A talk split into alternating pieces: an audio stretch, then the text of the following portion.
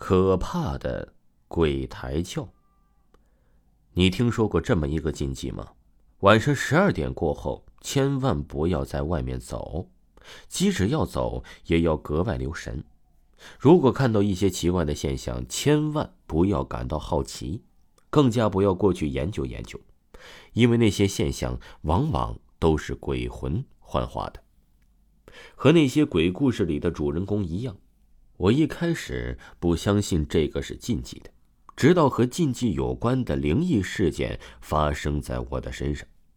那是读大三的时候，有一天，我的女朋友珊珊叫我陪她去她的老家，看望她那将近八十岁的爷爷。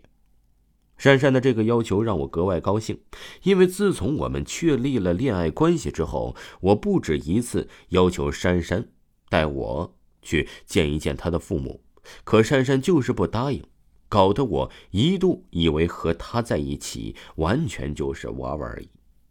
现在珊珊主动叫我陪她过去看她爷爷，我心里悬着的那块巨石终于落了下来。维民，等一下在路上走着的时候，千万要小心，无论你看到了什么，都不要去理会，明白吗？为什么？我疑惑不解的说道：“为什么要这样？”万一我们在路上碰到了迷路的小孩子，或者是撞伤了的老人，我们都不要管吗？是的，珊珊的话让我一下子心凉了起来。我的女朋友什么时候变得如此冷漠？这和她平时的温柔善良的一面很不一样。我很想继续问下去，可又怕激怒了珊珊。犹豫了半天之后，我决定遵从她的意见。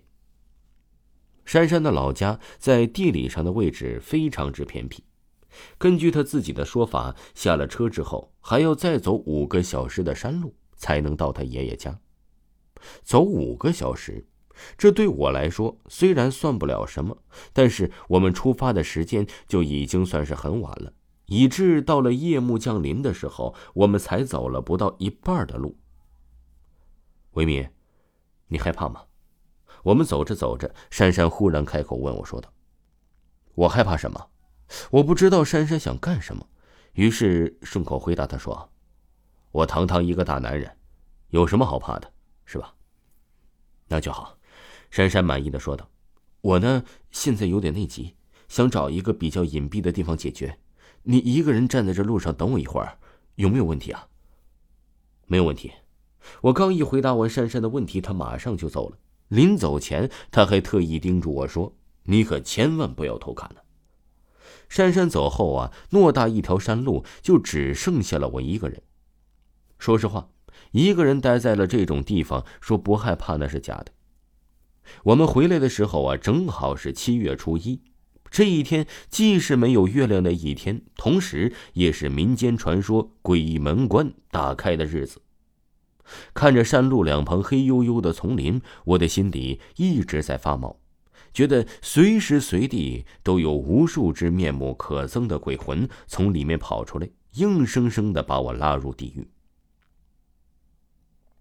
正当我感到害怕之际，我的身后突然响起了一阵奇怪的声音，仔细一看，那声音好像是古时候人们嫁娶时的。锣鼓声，但又像是给死人送葬时吹的唢呐声。锣鼓声也好，唢呐声也罢，在夜深人静的山路里听见这种声音，肯定是有所古怪的。我当即躲进山路旁边的一块巨石后面，静静的等待着事情的发展。那声音呢是越来越近了，大约五分钟过后吧，一队只有在古装电视剧才会看到的送嫁队伍出现在我的眼前。这送嫁队伍大约有十来个人，每个人都穿着一件呢长长的大红袍，他们脸上完全都没有正常送嫁队伍那种高兴的神色，取而代之的是一副漠然的表情。即使是抬着大红花轿的那四个人也不例外。这是怎么回事？女鬼出嫁吗？看过《聊斋志异》的我，大脑里突然想出了一个可怕的念头。他们该不会是想把我的珊珊当做出嫁女送给阎罗王做妻子吧？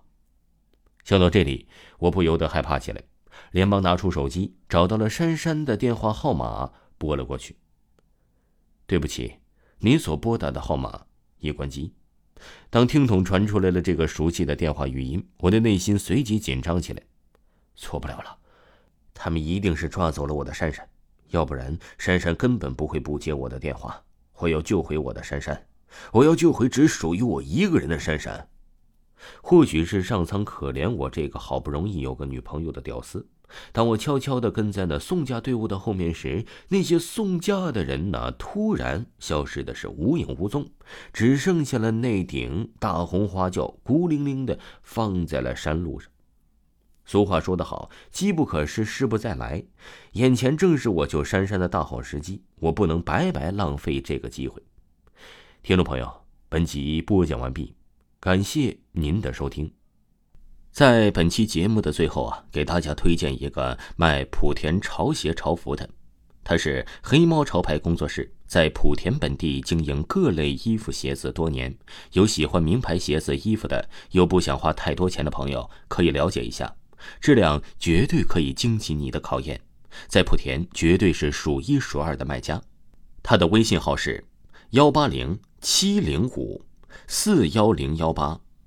幺八零七零五四幺零幺八，买不买无所谓，欢迎进来瞧一瞧，看一看。微信号幺八零七零五四幺零幺八。